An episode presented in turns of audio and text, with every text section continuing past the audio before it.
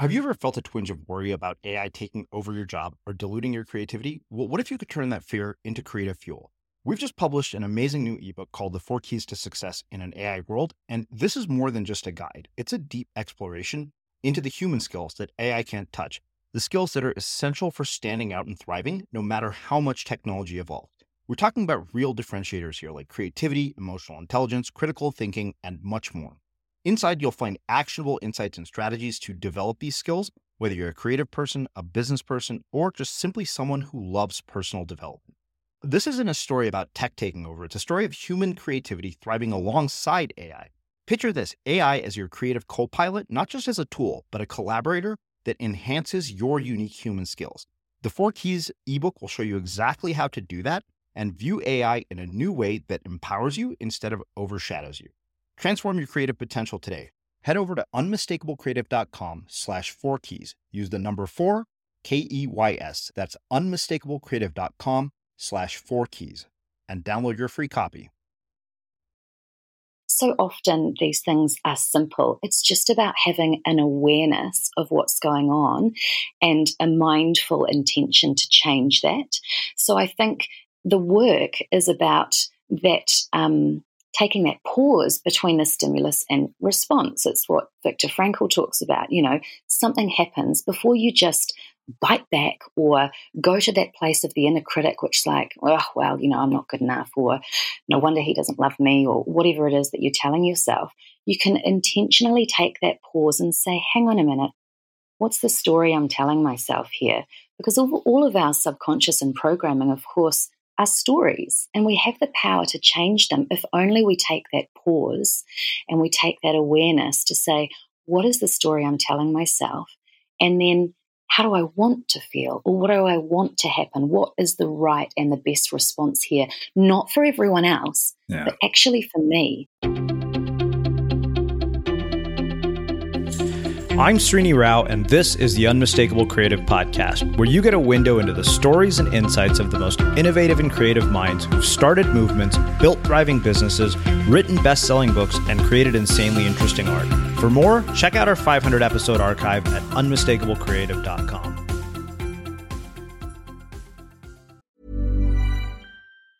When you're ready to pop the question, the last thing you want to do is second guess the ring at Bluenile.com, you can design a one of a kind ring with the ease and convenience of shopping online. Choose your diamond and setting. When you find the one, you'll get it delivered right to your door. Go to Bluenile.com and use promo code LISTEN to get $50 off your purchase of $500 or more. That's code LISTEN at Bluenile.com for $50 off your purchase.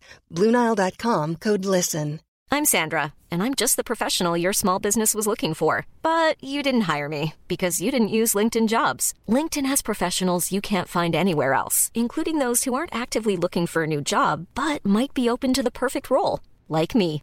In a given month, over 70% of LinkedIn users don't visit other leading job sites. So if you're not looking on LinkedIn, you'll miss out on great candidates like Sandra. Start hiring professionals like a professional. Post your free job on linkedin.com/people today.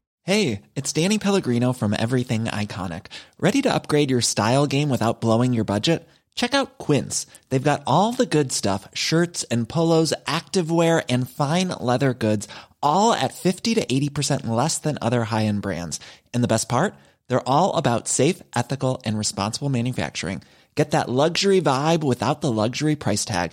Hit up quince.com slash upgrade for free shipping and 365 day returns on your next order. That's quince.com slash upgrade. Hold up. What was that? Boring. No flavor. That was as bad as those leftovers you ate all week. Keke Palmer here, and it's time to say hello to something fresh and guilt-free. Hello Fresh. Jazz up dinner with pecan-crusted chicken or garlic butter shrimp scampi. Now that's music to my mouth. Hello Fresh. Let's get this dinner party started. Discover all the delicious possibilities at hellofresh.com. Wow. Nice. Yeah. What you're hearing are the sounds of people everywhere putting on Bombas socks, underwear, and t-shirts made from absurdly soft materials that feel like plush clouds. Yeah, that plush. And the best part? For every item you purchase, Bombas donates another to someone facing homelessness. Bombas. Big comfort for everyone. Go to bombas.com slash ACAST and use code ACAST for 20% off your first purchase. That's bombas.com slash ACAST. Code ACAST. As creators, we're always on the move. Whether it's a live podcast event, a pop up shop, or a workshop, we're constantly interacting with community, and that's where Tap to Pay on iPhone and Stripe comes in. Imagine this you're at a live event, a listener loves your merch, or a participant wants to sign up for your course on the spot. With Tap to Pay on iPhone and Stripe, you can accept their payments right there and then, right from your iPhone, so there's no extra hardware or no delays.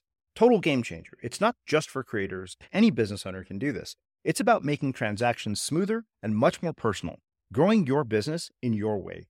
We've been using Stripe for our products and courses for a long time, and now with Tap to Pay on iPhone, you can take your business to the next level too.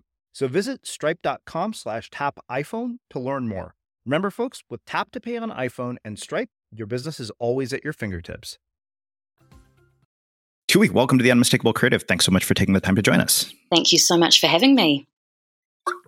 Yes, it is my pleasure to have you here. Um, as I was saying before we just hit record, um, you are somebody who was referred to me by Danielle Laporte, who is, I think, literally the only person to have ever appeared on our podcast five times. Five times? Uh, five times. I think wow. so. Yeah, I think so, which I think says a lot about uh, you know one how much our listeners like her and you know my own assessment of, of you know people that she sends our way. And she's always sent very interesting and, and remarkable people our way. So when I, I, figured she sent you i was like okay this is kind of a no-brainer. We should have this conversation. No pressure.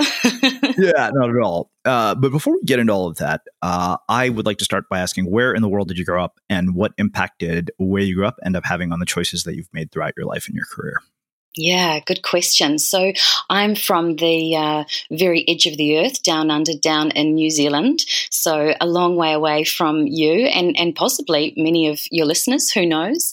Um, it's it's such. Have you ever been to New Zealand?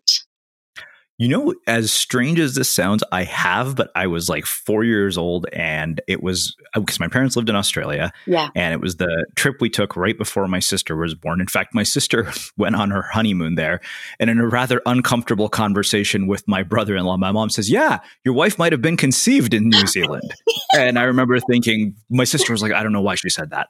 Uh, but yeah, so I have, I have one very vivid memory of New Zealand, uh, and that was that I got to see snow, and I threw a fit because uh, I wanted to go on a helicopter and see snow, yeah. not realizing that we were moving to Edmonton, Alberta, and I would see more snow than I ever wanted to for the rest right. of my life. but you were only four; you didn't know that.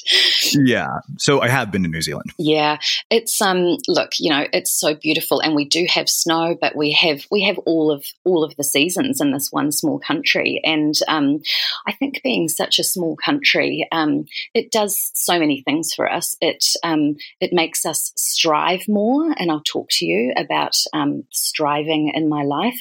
But it also means that we're kind of so far down, we're looking at the rest of the world. And yes, on the one hand, we might strive, but it also gives us um, a platform to reach higher and reach further, if you like.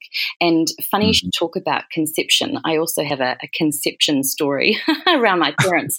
um, it's more about it's more about the where. Um, they went on honeymoon. They had absolutely no money. They went on honeymoon to my mother's parents' bach, which is in a beautiful um, beach town in New Zealand. And you know, nine months later, I was born, and I have I have water in my blood you know, it's just, um, I go there every time I still go there now. I just feel like I've come home and it's my soul space. Um, yeah. But it's not so much the place that I've grown up. I think really there's a lot in terms of my parents and my parents' influence and exactly how they raised me that's really influenced me. Shall I go into that a little bit? Yes, please. Absolutely. Yeah, cool. So, um, Mum stayed home, as so many mums did, I guess, back then, till I was about 10. And then she trained to be a teacher. So I saw her, I guess I was such an impressionable age at 10. I saw her doing something outside of the home that stretched her and fulfilled her. And again, coming back to that New Zealand, looking at the rest of the world as a stage, really wanting to grow and, and thrive and stretch yourself. I, I, don't know if that's where it came from for her, but I, I, guess I saw that. And her mother, my granny, also worked as a teacher. So my childhood and maybe even my genes were kind of informed by the sense of service and of going beyond the the core role of mother, which you'll understand with my work. And as we get into, that's a, a big part of, of what I do in my philosophy. Um, even before mum started teaching, she used to say over and over this one thing that stayed with me. She'd say, You are the most important person in your life. You have to love yourself before you can love anyone else. And and I listened to that and I heard it and I was like, yeah, yeah, yeah, yeah, cool. Um, as an adult, I totally see the wisdom in that now. And I know mm. that back then, the, this kind of teaching that she did for me did a great service to me in terms of building my self worth. But um, I think, you know, looking back on it as we can when we get older, I think I developed a heightened sense of self. And what I mean by that is that I became really focused on what I could achieve and how far I could reach. Um, I became someone, or maybe to be fair, it's that whole nurture versus nature debate, isn't it? Where maybe I was inherently already someone who strived, and, and maybe that comes back to the country that we're in and the culture that we live within to do more and to become more and to be better. And you know, there's nothing wrong with that, of course, except um, it doesn't always align with what I now know in my adult life or believe to be humanity's greatest desire, which is connection. And so, I mean, connection to others, but also a deep connection to self. I kind of, um, I kind of think I lived outside of myself a little bit. I strived and I became all these things. I got selected for leadership awards and I got main parts in school shows and I became the head prefect student leader of my high school and and all of that was celebrated. You know, there was nothing wrong with it. It was fantastic. But then I grew a little older and um, my mindset or my perspective hadn't really changed. I was still kind of living a bit outside of myself, striving, striving. And I was invited on this incredible 18 month leadership course where we had to, we actually had to audition to prove we had the goods, that we were worthy of having this business investing in us. Um, and so, you know, there I was. I was about, oh, how old would I have been then? I was older. I was probably about 28.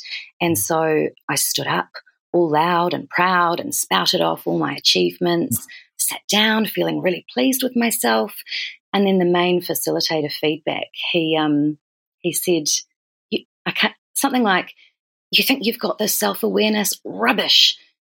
You know, you think you're some superwoman. How do you think all your peers felt when you spouted off all these achievements?" Like he was, it was really harsh, and I was um, you know, can you imagine in that one moment, I'd kind of spent my whole life, you know, striving and believing that I could be whatever I wanted to be. So I was, I was just really cut down to size big time in that one moment. And, and it was humiliating, but it was also humbling. And I know now when you can sit in your pain, you can feel your way to the light on the other side. And I didn't necessarily think of it like that at that time. But that's what I did. And I grew so much. My perspective was shifted really forever. And it made me into the mother I am today. And it gave me the greatest platform for the work that I'm doing now, which is in identity and authentic leadership using mindfulness and meditation as well. Um, so living in New Zealand and having, you know, this home down under, but this world stage to strive for, having this mum who said, you know, you have to love yourself, that was amazing. But I think without knowing it, I kind of took it almost a step too far, kind of living outside myself. It, it was a bit, um, I wasn't egotistical by any means, but it was a little bit of the ego, I think. And now coming back to my parents, um, coming back to my dad, um, mum and dad, funnily enough, now that I use meditation in my work, they actually met at a meditation camp back in the 70s. And um, my dad has continued his practice all these years. And so, all through my childhood, he was there. He'd be home at 5 p.m. to have dinner with the family every night. He was a really grounding, peaceful presence. And so, with where I've come and what I'm doing now, this work in authentic leadership, I really feel like I've come home. it's kind of as if with mum and dad meeting at meditation camp and dad with his really steady practice, I feel like it was always in my blood, much like, you know, water and the beach is in my blood too. So uh, it's, it's, um, it has been a real shaping of me without me knowing it at the time. I think it's such a great question, Srini, because it makes you yeah. kind of look back and go, oh, yeah, there are certain influences, people and places and where you live in the world that really does shape you. But it's not until you sit and think about it that you kind of pull all of those pieces together and go, yeah, I am totally a product of my childhood and you know even where I was conceived and where I live. Yeah. So um yeah, so so all of those things have had a, a really big effect. And I, I, love living in New Zealand. I wouldn't change it for the world. Uh, well, you know, it's funny because uh, so often I do start with the question of, of, about your parents, and part of the reason I wanted to start with the question of New Zealand is particularly because you guys have been on the world stage in a way that you haven't before lately, not necessarily for good reasons. Absolutely, um, and that has nothing to do with you know the people of New Zealand. I think, if anything, the actions of your politicians showed us that we you guys are setting an example for us to follow. Yeah. Um, when I saw that you know gun laws changed within days, I was like, "What the hell? Why is this not how we operate?"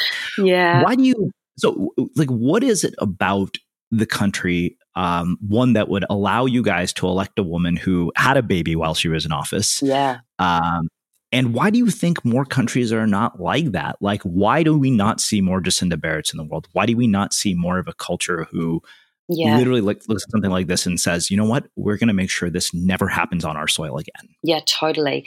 Um, well, I think it's partly like what I was saying before that we're this little country on the edge of the world who has for so many years been seeing um, this huge stage that we have the potential to be part of. I mean, we are part of it, of course, we're part of the world, but you know, down here it feels like so many of those countries are, are so far away and what they're doing is so far away. But at the same time, it gives us. Um, it gives us a vision and it gives us a motivation and it gives us an inspiration to stand up and say, hey, you know, we're here too. We might be so far away, but we're here too. And we've got a lot to say and we've got a lot to offer. And I think as a country and as a culture, we really back each other to have a go. It, we, we very much have a culture of, she'll be right, you know, don't worry what's going on. We'll make it happen. We'll make it work. We'll figure it out. Very much, um, very innovative culture. And so, with that, of course, you know, we've had um, several female prime ministers. And the current one, yes, she is fantastic. Not only is she female, she's so very empathetic. Um, and maybe that also comes from a place our country being so small. You know, we're not so mm. widely spread out that we have lots of um, states and lots of different laws within different states. We're one country, we're very united. And so, with that comes a sense of belonging and a sense of needing to be empathetic, and also a sense of having to have each other's back. So, yes, if things go wrong, we need to make a stand and we need to make change and we need to make that fast. And we can gather together and rally together because we are small and we can make that change. Yeah. Why do you think more of us are not like that? Like, why is the United States not like that? I mean, let's not obviously turn this into a Trump bashing session, but um, because I, you know, I, I, don't think that this, like, the fact that the United States is not like that predates this current president. Mm, yeah. Well, it's hard to know exactly why, but I think it comes back to that sense of connectedness and unitedness and belonging. And you can still have that on a huge platform and in a big country, but it starts at home. It starts with you.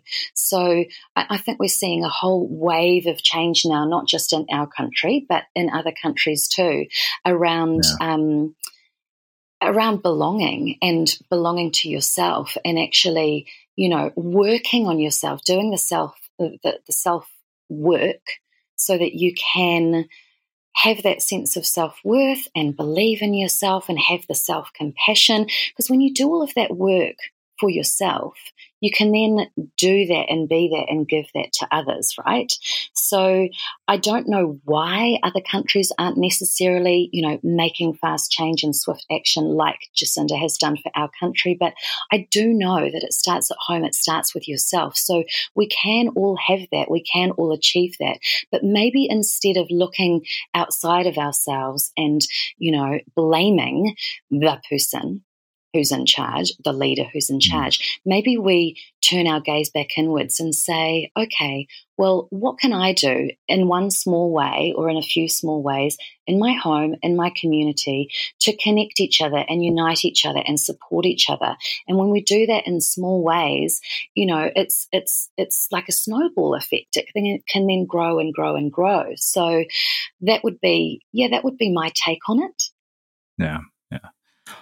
So, as somebody who was raised as the daughter of a school teacher, yeah, um, I wonder how uh, seeing your mother in that role affected your own views and perceptions of education. Mm. Oh, um, undoubtedly. You know, when she trained, I was about 10 years old. And so, um, and in those first few years of teaching, as all teachers will know, you are you know, mind, body, heart, soul, all in.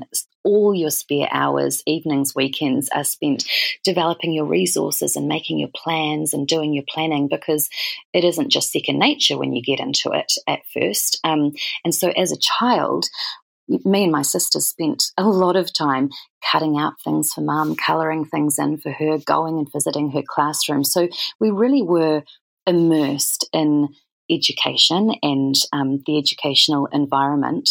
Um, and yeah, seeing her. I didn't go and obviously take part in her classes when I was young, but as I got older, I would. I'd go and visit her at school, and she teaches littlies, um, new entrants, so that's kind of five and six year olds. Mm. And I would go and sit in her class. And then when I had my own kids, I would take them as little toddlers and let them kind of sit on the mat and join in. And to see her hold that space in a classroom. And she's the kind of teacher who doesn't sit or stand apart from the children and the students. She lets them, you know, cuddle up to her and she has this, you know, spark and this light in her eye. She's very she's got that empathy as well. And um, my sister's a teacher also. She's a very creative teacher. So I really have been exposed to that in different ways in terms of different teaching styles. And I've seen my children and their, you know, the children in their classrooms delight in their teaching. And I guess what that's given me um, is a love of learning, mm. absolutely also it's given me the understanding that everybody learns in different ways and it's really important to have different styles for when you're teaching people but also important to understand the style and the way that you best consume content and consume learning yeah. so it's given me quite an awareness of yeah, styles of teaching and um, styles of receiving that teaching, and certainly given me that that real love of learning, which is, I guess, why you know I trained as a marketer. That's what I did at university. But in more recent years, I've trained over and over again as different things. So I do have that kind of um, almost that you know subconscious or subliminal yearning yeah. to to keep learning and keep you know finding and discovering new things in life that I can just sink my teeth into. Yeah. Well, I appreciate that you brought up learning styles because I think that it was really interesting. I was listening to Adam Grant and uh, Stephen Dubner, the host of Freakonomics, talk about learning styles. And, uh, you know, Adam Grant mm-hmm. did an episode called Fad Busters, which was interesting because he talked about, you know, he thinks learning styles are a fad. And, and Dubner kind of disagreed with him. And I think the most interesting thing that I, I heard in that whole conversation was when Stephen Dubner, who is the host of this wildly popular podcast, said, I don't listen to podcasts. And I kind of, I thought in that moment, I was like, yeah, me either, really, despite being the host of one. Uh, it's not my it's not my preferred form of media. I would much rather read books. Uh, and yet, yeah. I, and I, I, think for some strange reason, uh, that is translated well into doing this. Yeah, that's really interesting. I am the opposite. So I'm a massive consumer of books and I love paper books. But more recently, having discovered the likes of Audible and being able to listen yeah. to books, that's now where I consume. So, all of my favorite authors, I will listen to them because I think it's because it's oh, their voice, you know, like the likes of Brene right. Brown. I've, I've actually got her paper books, but I prefer to listen to her through Audible because I feel like it's her. She's talking mm. to me. And there's something about the voice and the vibration of voice for me that I just I just sink into it. And so for me, yeah, I love Audible. I, I very much listen to, you know, heaps of podcasts, which is, of course, where I discovered you and yours. Um, and I think for me, it's that voice. And so, in terms of teachers, not just seeing different teaching styles, but hearing different voices, that would be why and how I would kind of decide which teachers I resonated with most. Yes, it was partly what they were teaching in their message, but it was how they delivered it. Mm. Um, and same goes for meditations. And, you know, I can go to a yoga studio and a yoga class, or I can use meditation apps and, and I'll kind of, you know, get there and I'll be all ready for this, you know, amazing, soulful, mindful experience. And, you know, sometimes and quite often, the person opens their mouth and the voice comes out, and I think, oh no, no, no, I, I cannot let this. Like it really has quite an effect on me. Mm-hmm. Yeah. Ready to pop the question? The jewelers at BlueNile.com have got sparkle down to a science with beautiful lab grown diamonds worthy of your most brilliant moments. Their lab grown diamonds are independently graded and guaranteed identical to natural diamonds, and they're ready to ship to your door. Go to Bluenile.com and use promo code LISTEN to get $50 off your purchase of $500 or more. That's code LISTEN at Bluenile.com for $50 off. Bluenile.com code LISTEN. Planning for your next trip? Elevate your travel style with Quince. Quince has all the jet setting essentials you'll want for your next getaway, like European linen, premium luggage options, buttery soft Italian leather bags, and so much more. And it's all priced at 50 to 80% less than similar brands. Plus, Quince only works with factories that use safe and ethical manufacturing practices. Pack your bags with high-quality essentials you'll be wearing for vacations to come with Quince. Go to quince.com slash trip for free shipping and 365-day returns. Hey there, it's Michele Norris. I'm host of a podcast called Your Mama's Kitchen. When I travel, I'm usually looking for a way to find a taste of home when I'm not at home. And one of the things I love to do when I am at home is entertain. And Airbnb allows me to do that. When I was in California recently, I rented a house that had a great kitchen. And when we were sitting around the table, we're all thinking, we're in someone else's house. Someone could be in all of our homes as well. If you have a home, but you're not always at home, you have an Airbnb. Your home might be worth more than you think. Find out how much at airbnb.com/slash host. Since 2013, Bombas has donated over 100 million socks, underwear, and t-shirts to those facing homelessness if we counted those on air, this ad would last over 1,157 days. But if we counted the time it takes to make a donation possible, it would take just a few clicks. Because every time you make a purchase, Bombas donates an item to someone who needs it. Go to bombas.com slash ACAST and use code ACAST for 20% off your first purchase. That's bombas.com slash ACAST, code ACAST. Many of us have those stubborn pounds that seem impossible to lose, no matter how good we eat or how hard we work out my solution is PlushCare. PlushCare is a leading telehealth provider with doctors who are there for you day and night to partner with you in your weight loss journey. They can prescribe FDA-approved weight loss medications like Wegovy and Zepbound for those who qualify. Plus, they accept most insurance plans. To get started, visit plushcare.com slash weight loss. That's plushcare.com slash weight loss. As creators, we're always on the move. Whether it's a live podcast event, a pop up shop, or a workshop, we're constantly interacting with community, and that's where Tap to Pay on iPhone and Stripe comes in. Imagine this you're at a live event, a listener loves your merch, or a participant wants to sign up for your course on the spot. With Tap to Pay on iPhone and Stripe, you can accept their payments right there and then, right from your iPhone, so there's no extra hardware or no delays. Total game changer. It's not just for creators, any business owner can do this. It's about making transactions smoother and much more personal, growing your business in your way. We've been using Stripe for our products and courses for a long time, and now with Tap to Pay on iPhone, you can take your business to the next level too. So visit stripe.com slash tap iPhone to learn more. Remember, folks, with tap to pay on iPhone and Stripe, your business is always at your fingertips.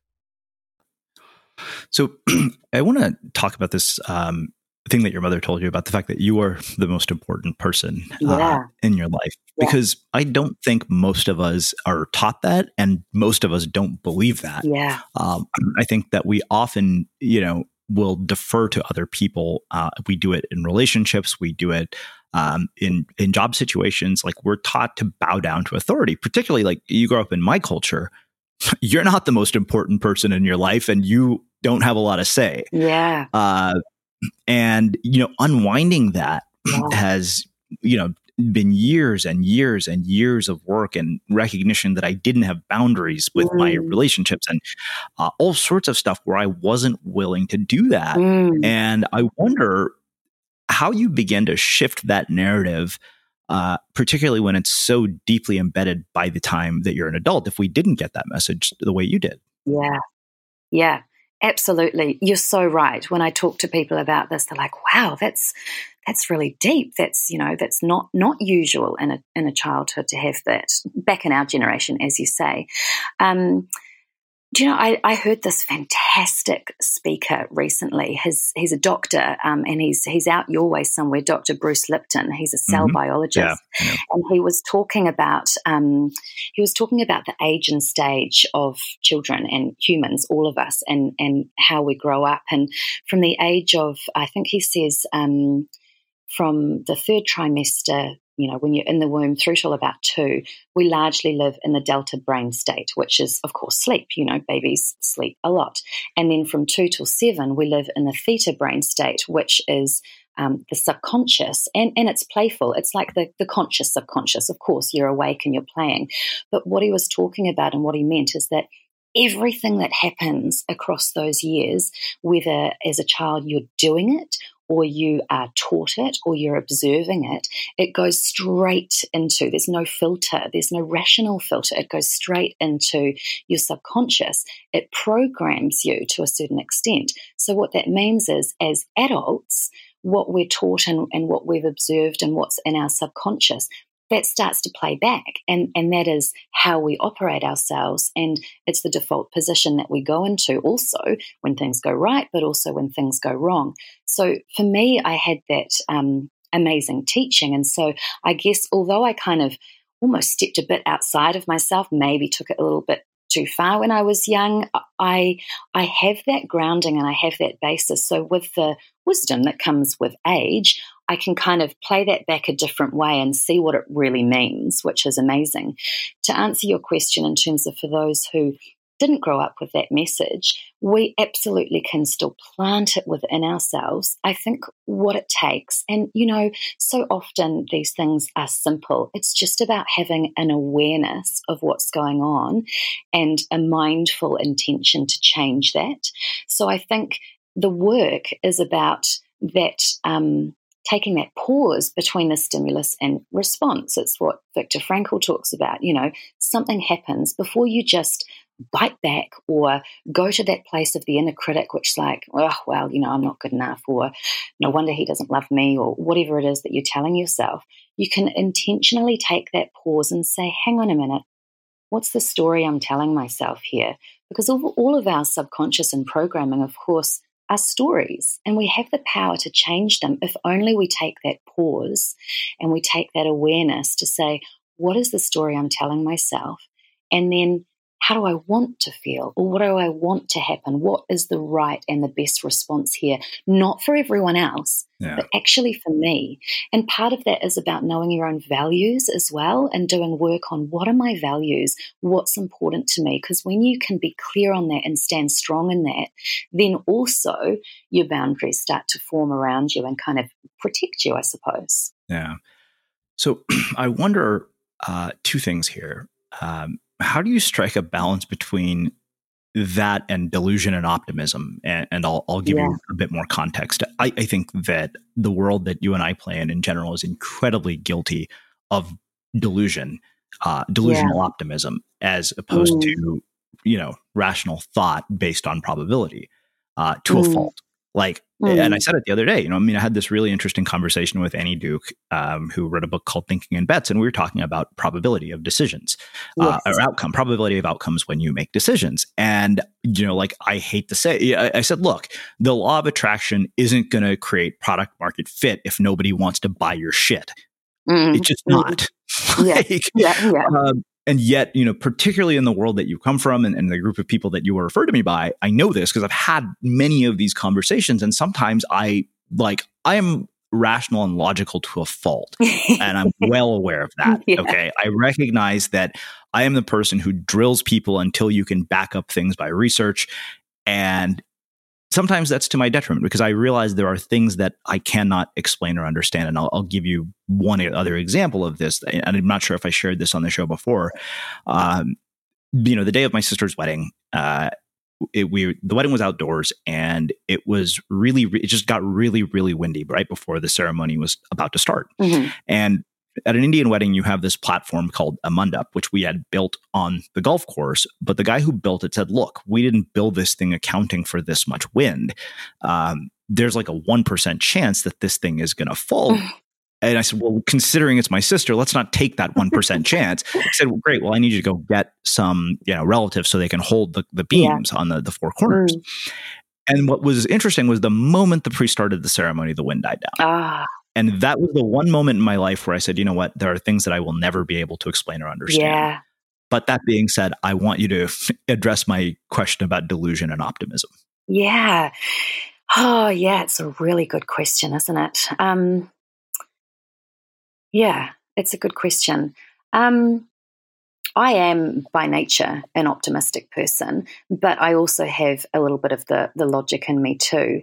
I think you know there's there's a, there's potentially a fine line between delusion and dreaming, and I don't mean dreaming as in oh you know one day it'd be amazing if that happened. I mean actually envisioning what what may be and kind of you know doing the work to kind of manifest that. Like you say, sometimes the universe just has your back and sometimes things get delivered and you can't predict that. You can't have absolute certainty and control over that.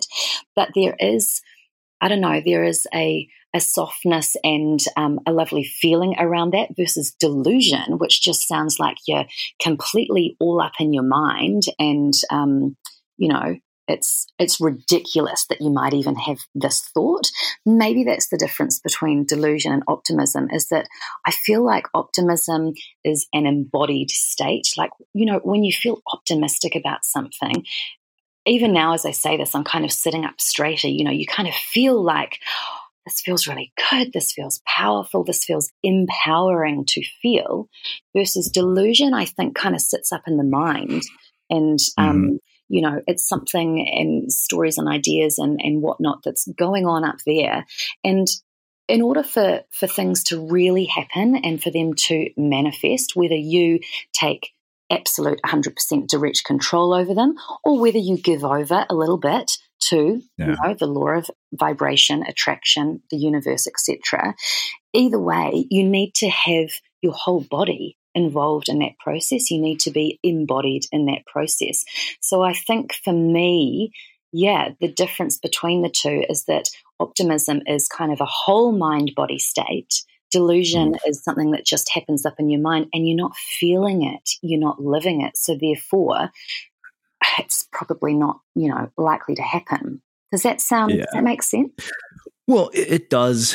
And, you know, I mean, like I, I, was working on a project with a friend and, and he said, you know, man, he's like, look, he's like, anytime I've thought that something, you know, wasn't going to sell, even if it wasn't going well. And I'm like, look, man, I'm sorry, but you can't ignore the data. Like you just can't.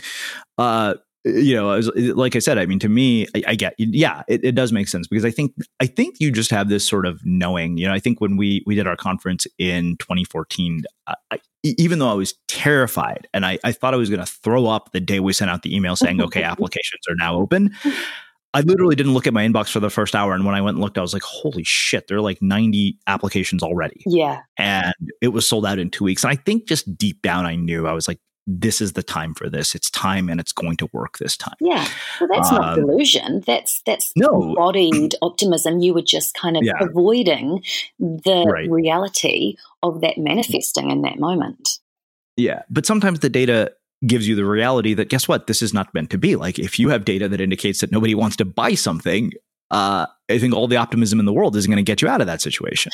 Yeah, absolutely. You, yeah, Absolutely, that that's right. Um, and yeah, there are times when you do have to just look at the data, but I think you can still be optimistic even at that point. You know, it can be really yeah. hard to see data that you don't want to see, but then right. it's a matter of saying, okay, well, if that's the reality, if that's the, if that's today's reality, what do mm-hmm. I want tomorrow's reality to be? And that's where I can aim my intention and aim my optimism. I'm going to aim it to tomorrow or next week or next year. And this is where I'm going to kind of pivot my course. So it's about, you know, saying, this is how it is now. Okay, mm-hmm. this is t- today. I'm not going to delude uh-huh. myself, but I'm going to direct my optimism to what's going to happen in the future. Uh huh. Yeah. Um, so I guess that you know when you look at this whole idea of you being the most important person in your life, you brought up ego, so there's no way I couldn't ask about this uh, mm-hmm. because it, it, seems like there's this fine line between uh, self love and self worth and narcissism. Totally. Yeah. Uh, and where do you draw that line? Because I, I, I honestly think that every one of us whether we want to admit it or not have a degree of narcissism. I mean otherwise we wouldn't update our status on facebook. We're all narcissists. I'm sorry to say it. Like it's a narcissistic thing for me to go and update my status on facebook. I know yeah. it is. Yeah. Um, so i wonder you know like where you draw that line uh, between self-worth and narcissism. Yeah. I think um and in terms of self love and self worth, I use those two terms interchangeably. Um, yeah. But in terms of the line between those other two, what the thing that I learned really flipping hard when I was telling you earlier about that um, kind of leadership audition that I did, what I learned was that my self worth and self belief in myself was real and it was important and it led me to where I was and it gave me a steadiness and a strength and everything I needed to be able to show up and stand tall. But the way that I communicated it and the way that it landed was absolutely not right. The bit that I think was missing at that point was a deep sense of connection. Like obviously I was connected in in some surface shallow way to the colleagues and the people that I was there with, but it wasn't deep. It didn't have a level of compassion within it. And so I think that is the part that's missing. And, and that's the line between those two things you're talking about is yeah. having a respect for yeah, this is who I am and and I'm and I'm proud of myself. I've worked hard to get where I am and I've worked hard to be who I am. And I have a respect also for how others might see me and how I'm going to connect with others in my self worth. So stand up and stand tall and be proud, but with a humility and with a um, sense of compassion for others and how they might see you. You know, I get it when you talk about Facebook because not only do we put things up there that are true and that we're, we're proud of, whatever that may be, but, you know, how many people put things up there that actually is a complete twist on the truth because they want to be seen as having the best day. I mean, I had this example um, a few years back. Um, it was one of my first Mother's Day, and and I'll say it. My husband knows. I've blogged about it. It was not a good day. It completely fell down on my expectations.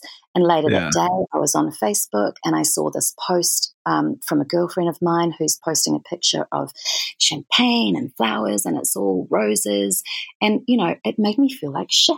I was like, oh my god other people are having these days and I'm not. and do you know what? I spoke to her a little while later. I don't know how yeah. how how long later it was, and I was like, "Man, you're so lucky. You had looked like you had a fantastic day." And you know what she said to me? That champagne, I had to buy that bottle. I had to open it for myself. why, why did you post it then? Because do you know how it landed and how it made me feel and probably others? I mean, I didn't, you know, point the finger yeah. because we all do it, but we had this conversation about actually how things show up when you twist mm. them a little bit. And so back to your question, I think the line in the sand, the line that we need to draw is um, the line of compassion. Mm-hmm. Yeah. Yeah, I mean, I, I, have, I am at this point. I mean, I told Douglas Rushkoff when I was talking to him, I said, "We're living in the matrix. Uh, mm. You are effectively plugged into the matrix every time you go onto these sites, and mm. the more that you do it, the more and more you start to become unaware of the fact that it is a filter bubble, and the more it becomes like water to a fish. And the job of the platform is done. You're plugged in. Now they can sell your attention. Absolutely. It's you know they they hire people mm-hmm. at these you know Facebook and the like who are you know doctors in addiction. Mm-hmm. They literally hire these people so that they can create algorithms to get us addicted. Yeah. When I heard that, I was just like, oh my god, like how ethical is that? It is it is not right. Yeah. And so the job for us now, for our generation, because we've just got totally sucked into it, but especially for our children, is to be able to teach ourselves and teach them the healthy use of it. You know, it has its place, of course. I probably wouldn't have found out about you and Danielle yeah. LaPorte and other and desire mapping, which is a, a, massive part of my life now. I wouldn't have found out about that without these social platforms. But it's bringing the consciousness back into it and it's bringing the compassion into it. Mm. And it's having that moment, like I was talking about, between um, the stimulus and response. You know, before you just fire something out there, whether it's onto a social platform or whether it's directly to another person, just stop and think, how is this going to land? Yeah. You know, because it's life is all about connection. I mean, I say that humans have two fundamental needs, which is to feel significant and a sense of belonging. But I think that we use these social platforms much more to feel significant about mm-hmm. ourselves and what we're doing in our lives than to cultivate a sense of belonging. So I think yeah. it's about bringing those two things into balance. Well, I, I, mean, I think that's why I wanted to have a conference in, in 2020 because I thought, you know what? I will choose a face to face conversation with 400 listeners over a million downloads any day. Yeah, absolutely. There's meaning in that, right? And I think yeah. what we're really getting to in this whole wave of consciousness, conscious consumerism, well being, all of the rest of it, what it really boils down to is connection and belonging and meaning. It's, mm-hmm. it's, you know, I was talking to um, some students the other day in some work that I'm doing, and they and we all grew up with this idea of having smart goals. And as a logic guy, you'll love that, you know, specific, measurable, yep. achievable, realistic, timely. And I was thinking, I really think it's time that we change the M from measurable to meaningful. Mm. You know, let's set goals, like Danielle says, goals with soul, but let's set goals, sure, that are smart, but let's make the M be meaning because yeah. meaning is what life is all about. Yeah. Wow. So, one thing you said earlier uh, in our conversation uh, was this idea. You talked about this idea of leaning in the pain to get to the other side where the light is. Yeah. And I think that that struck me particularly because it's something that I fucking hate doing. I we just do. do. We all it's do. so awful. You're just like, really, like, isn't there I remember six months in therapy. Like, I remember sitting in a therapist for like three months into this. I was like, this is not happening enough. Why am I not over this yet? Yeah. And he said, look, you're making progress. You can't see it. But he said, I see you every day from a different vantage point. Yeah. Uh, not every day, but whatever, however frequently I was going. And I mm. wonder how we do that, how we cultivate that capacity without losing our minds. Yeah, totally. It is. I mean, no one likes it. No one wants pain in their lives. We all want to feel joy and we all want to feel completely uplifted and like life's great. but um but it's not always great. Um we we had a I mean, one of the, the biggest pains in our life in our little household happened um oh, about 18 months ago, when I went back to work, I got a nanny for my girls, and um, she was this amazing, amazing woman. She has her own children, um, two teenage boys. So for her, my daughters were almost like the daughters she never had. And she embraced our family and embraced my girls like her own. She was like their second mum and she adored them and they adored her. She was in our house, you know, for different number of hours each week, but in some way or shape or form, she was in our home every week. And um, she got breast cancer. And I said, look, you know, take all the time you need. We can figure a way without you. You need to look after yourself. And she said, no, life is for living. I'm going to fight this. And it gives me joy to be here with you. I'm going to, I'm going to keep working. So she did. She got through her chemo and her radiation therapy and she was doing great. She nannied my girls on the Monday of this week that I'm referring to. And then on the Friday, I got a text message from her partner saying, I'm so sorry to tell you that she's passed away over, overnight. And wow. I even get emotional talking about it now because it was just like, it was so sudden. You know, it was so unexpected. And then I had to go and tell my girls, who were four and five at the time, you know, you saw Nikki on Monday, but she she got really sick and she's not coming back. And it was, you know, it was it was so it was raw pain. It was really, really hard. And um, you know, to answer your question, we all have it in some shape or form. You know, it might be more mental and psychological therapy. It might be deep grief. There are so many different types of pain in life, but you really have to sit in it to get through it. And to answer your question, the way I did it was, it, you know, it comes back to your point about self love. This this one in this example isn't so much about self worth within myself, but it was self love for myself and for what I and my girls were going through. And so what I did was I let myself cry. You know, I, I wrote about it. I blogged about it. I gathered people around me who could support me. And I just, I let it all out. And so, yes, it's hard, but again, it comes back to that point about compassion. When you have compassion for yourself and when you have an element of love, it doesn't even have to feel like love for yourself, but just care and kindness for yourself, then you can allow yourself the time and the space and it's about how you talk to yourself, you know, instead of saying, come on, it'll be okay. Come on, sort your shit out, you know. And even our kids, I, I hear myself sometimes, of course, because nobody's perfect, saying, oh, you'll be all right, you know. They're crying about something, and I'll say, it'll be all right. And then I catch myself and think, well, maybe. Maybe it won't be all right. Let them express themselves. Let them have this moment to just feel what they feel and to just express themselves. And and yeah, it's hard. It's really hard, but it's just giving yourself the love, the compassion, the kindness, and the space, and allowing it to come out in whatever way it comes out. You know, it might be tears, it might be it might be stomping your feet, whatever it is, whatever you need, just let it, let it out, let it be. Ah, wow. So I, I want to bring this full circle to uh, something you brought up at the beginning of our conversation, and I think this will make sort of a perfect way to finish our conversation, and that is to talk about this idea of striving. Um, yeah. Which I think it really is funny because we talked about sort of Facebook, we talked about accomplishment, and this is something I think that has been deeply of interest to me because it's something I've been wrestling with uh, yeah.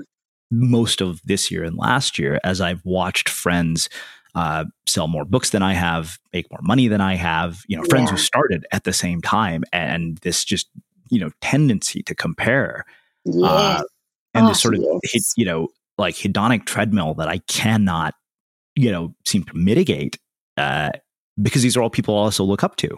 Yeah, and so I wonder how you let go of this constant striving and still manage to be a productive uh, prolific creator and human being who is satisfied with your life. Yeah, totally. Oh my God, there is just so much comparison. There's so much judgment, you know, self judgment on yourself in terms of how you're doing or how you're not doing. But I think, you know, it comes it comes down to mindset and it comes down to actually, there's no one else you need to compare yourself to except yourself. Have a competition, but have a competition with yourself.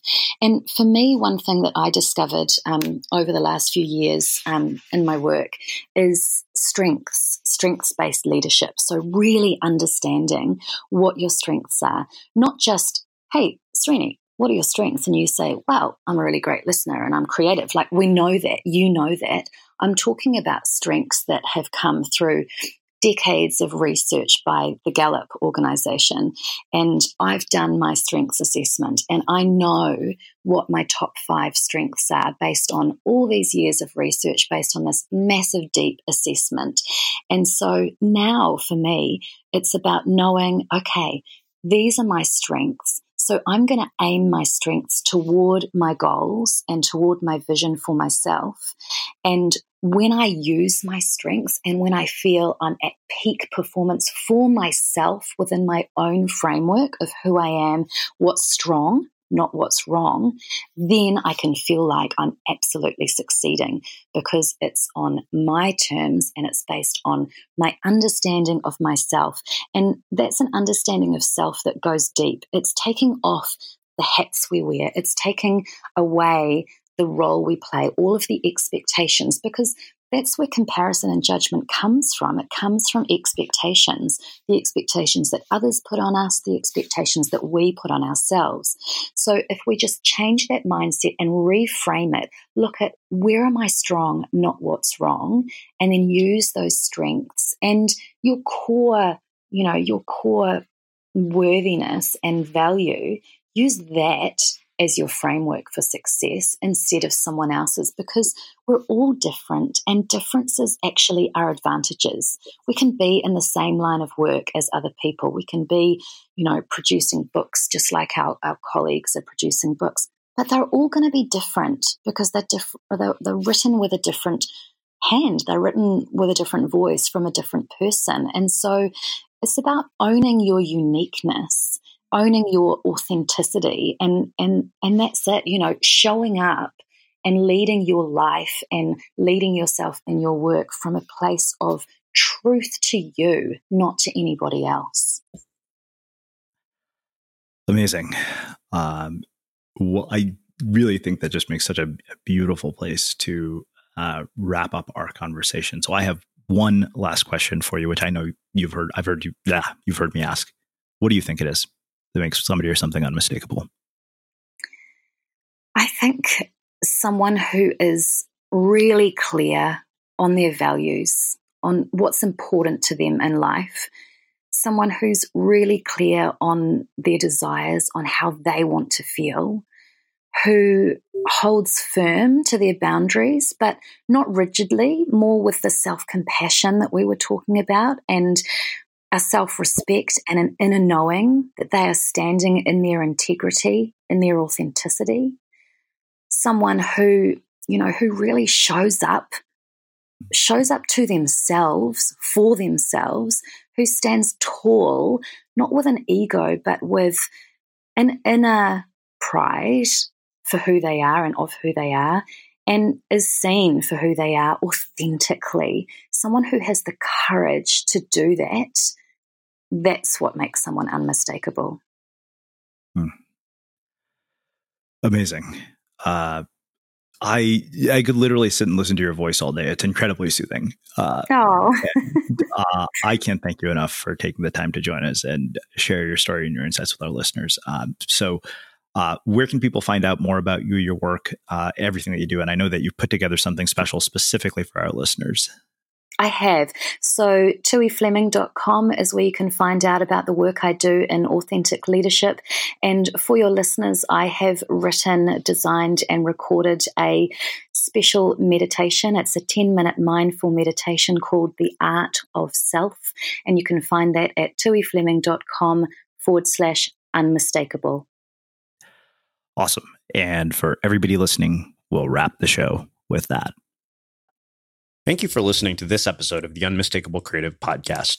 While you were listening, were there any moments you found fascinating, inspiring, instructive, maybe even heartwarming?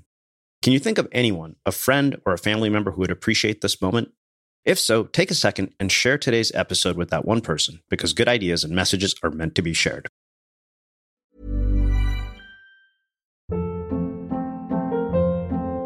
Hold up. What was that? Boring. No flavor. That was as bad as those leftovers you ate all week. Keke Palmer here, and it's time to say hello to something fresh and guilt-free. Hello Fresh. Jazz up dinner with pecan-crusted chicken or garlic butter shrimp scampi. Now that's music to my mouth. Hello Fresh. Let's get this dinner party started. Discover all the delicious possibilities at hellofresh.com.